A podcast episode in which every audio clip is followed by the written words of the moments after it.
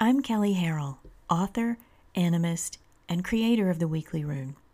Soul Intent Arts is my soul tending practice, and you're listening to What in the Weird, my podcast in which I talk about runes, actionable animism, soul tending, and how all of those intersect through sacred activism on my path.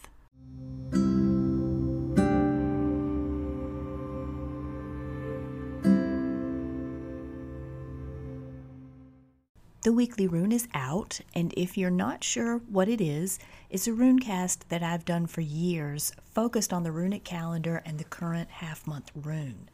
The weekly rune is now available in full on patreon.com. Just do a search for Kelley Harrell to find it. And you can find the archive of all past rune casts on my site, soulintentarts.com.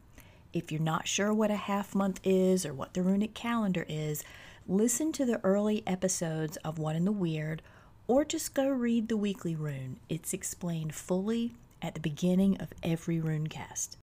Thank you to everyone who listens to the podcast, to those who send notes and share their experiences of the runes. That's what it's all about, and I'm grateful for the engagement. And I also want to thank my Patreon supporters who make the sharing of my rune work through the podcast and the Runecast possible with their financial support. If you've benefited from the Runecast, the podcast, or the ton of free articles on the runes, animism, and soul tending on my website, you can show your support through buying my books, which you can find at soulintentarts.com or Amazon, by making a one time contribution through PayPal or Square, or by contributing regularly through Patreon. Just go to patreon.com and search for Kelley Harrell. You can also subscribe to the paid version of the Weekly Rune there, and thank you for it. The southern hemisphere is approaching winter solstice, while the north approaches summer solstice this Saturday. Wherever you are, however you're looking at the sun, it's all intense and challenging right now. It is every year, which I'm sure you've read in the Weekly Rune and you know it from your own experience. You feel it coming. The Dagaz half month affirmation from Runic Book of Days is Under the brightest light is truth, shadowed only by my protection, knowing my darkness is just as divine. Mm, when she leads with the affirmation, it's about to get real, right? This time of year, I usually talk about the point where extremes meet and the hot seat that it puts us all in, individually and collectively. How we're going to have to work our skills to cope with what it brings up, to learn from it, and to change ourselves so that our lives change around that learning. This year is different, though. We're experiencing dire extremes at the same time. Literally, all of us are experiencing dire extremes all in the same span of time, and we're experiencing many of the same extremes at once. I mean, have you looked at how many planets are retrograde right now? And when I'm talking about like general depths of compassion and hatred being in the same space, I'm also talking in specificity, like how communities can pull together and radically improve all our quality of life while the same communities kill, deny, and destroy other folks' lives. Dial it in even more. We're sitting with our own hatred and bias while moving into what tending those biases looks like, how tending them affects other people, and learning how to reflect that tending through our actions. It isn't that these things just blew in with this season or that other solstices weren't about these things. There's nothing new here, especially for marginalized groups. It's that we had to be standing right here where we are with both feet firmly planted to embody all of it at once now through the lenses of social justice reform and pandemic responsibilities, all the extremes are more sharply in focus to people who didn't see them or weren't touched by them. I've talked about this in uh, a couple of Instagram, what do you call them? They're TV things. And um, sort of in the the full version of the weekly rune, but but for months I've been getting questions about why folks' rituals aren't working. Their spiritual rituals, the things that they do to, you know, stay connected and active in their cosmologies. And questions about, you know, how they can better tend their energetic hygiene because their emotional states are out the roof, if not uncontrollable. And these are questions that I'm getting right alongside, um, you know, what are the spiritual implications of people refusing to wear masks or stay home or to recognize other folks' basic human rights? And the thing is, the answer for each of those things is the exact same one. It comes down to an unwillingness to experience discomfort. We lack skills in tending long term discomfort. And as a result of that, we've let many people's needs be unmet far too long because we didn't cultivate strong emotional literacy and responses. We've not matured into the eldered, wise adults that human life on this planet demands. Instead, we've used our spiritual practices, and I mean literally our actual personal rituals and our practices in that how we engage other people to uh, uh, impart uh, spiritual skills or to teach. We've used our spiritual practices to support our bypassing of all the aforementioned if there's a reason that I dislike plug and play rituals and gloss over love and light, happy place bullshit, it's because those contrived invitations to spirituality don't allow you to cultivate the emotional literacy or spiritual responsibility of embodiment. I know they're starting places for some folks, but the job isn't to stay at the starting place, it's to end up at your unique finish line, whatever that is.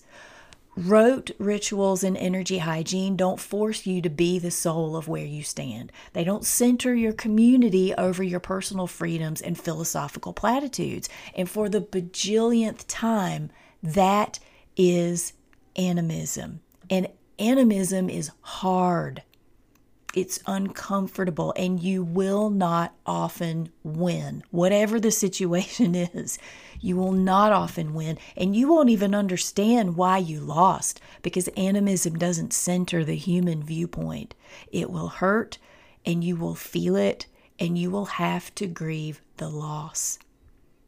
But because you're embodied and because you are centering community, you won't get fucking sucked into caring about losing. You'll have the skills to deal with the discomfort and you will move on. And guess what? Moving on will suck too. But that's what the cultivation of long term skills for discomfort looks like. Nothing in our culture taught us any of that. It didn't teach us the compassion to see all people, let alone create and sustain emotional and energetic space to change how we see and to facilitate getting other people seen. It didn't teach us that eldering well means you lose certain privileges. If you really want to include everyone in the benefits of our culture, you have to share. You have to grow up. It didn't teach us that communal tending is more important than personal freedoms. Every one of those things that I just said comes down to base coping skills with long term discomfort. And we are a population of adults who can't do it. Not right now, anyway. We can stop at just that and say the reason we're like that is because we're selfish. We can say that's why people don't wear masks. That's why people don't care about other people's basic human rights. But the more nuanced reason is that our culture has let those of us who are privileged get away with thinking we don't have to have self soothing skills. We don't have to regulate our own discomfort because we can always sacrifice somebody else's peace and comfort to save our own. That is what we've been taught at the end of the day. And you know what I'm going to say next. That lack of these coping skills for discomfort is not an oversight. It is intentional. It is intentional to keep marginalized people down and to keep you stupid. We're not just not supported in lacking these skills, but we are actively stopped from cultivating them. And the vicious cycle of that is when we don't cultivate those visceral emotional stability skills and compassion that goes with them, we don't develop the critical thinking that causes us to say, hey, so and so doesn't seem to be included in this. Divine catalyst Joel Adifon says the infinite dwells in the union of opposites and integration of polarity beyond the confines of binary. Can we just pause on that and say how brilliant it is? That means our time with Dagaz is about realizing these extremes in their full beingness. What makes them different, what unites them, is all embodied in the same sacred space. It is not separated out, it isn't possible to separate it out. We can't parse out what we want and what we don't. And when we run up against the hard things that we can't parse out and don't have the skills to sit with, that means it's time to learn. Dagaz means day. And the action it challenges us all to do is find meaning in the bite sized ways we engage the world every day. Because those bite sized engagements are fractals of every big system that exists. I know wherever you are, you're in the thick of hard things. I know your rituals are all screwed up. Parts of your cosmology have their back to you, and tried and true is just not working out. I know you're feeling the crush of extremes colliding, and that you feel the personal and collective emotional toll of that. But you can change that. You can work your skills to cope with what it all brings up. You can learn from it and you can change yourself and your life around that learning. We talk in soul tending communities a lot about initiation. Elderhood and the responsibilities that it demands is the one initiation that, assuming we live long enough, falls to every one of us. We're there. It's time. An entire culture, an entire planet right now. It's time to grow up. It's time to be your communal self. Thanks for listening.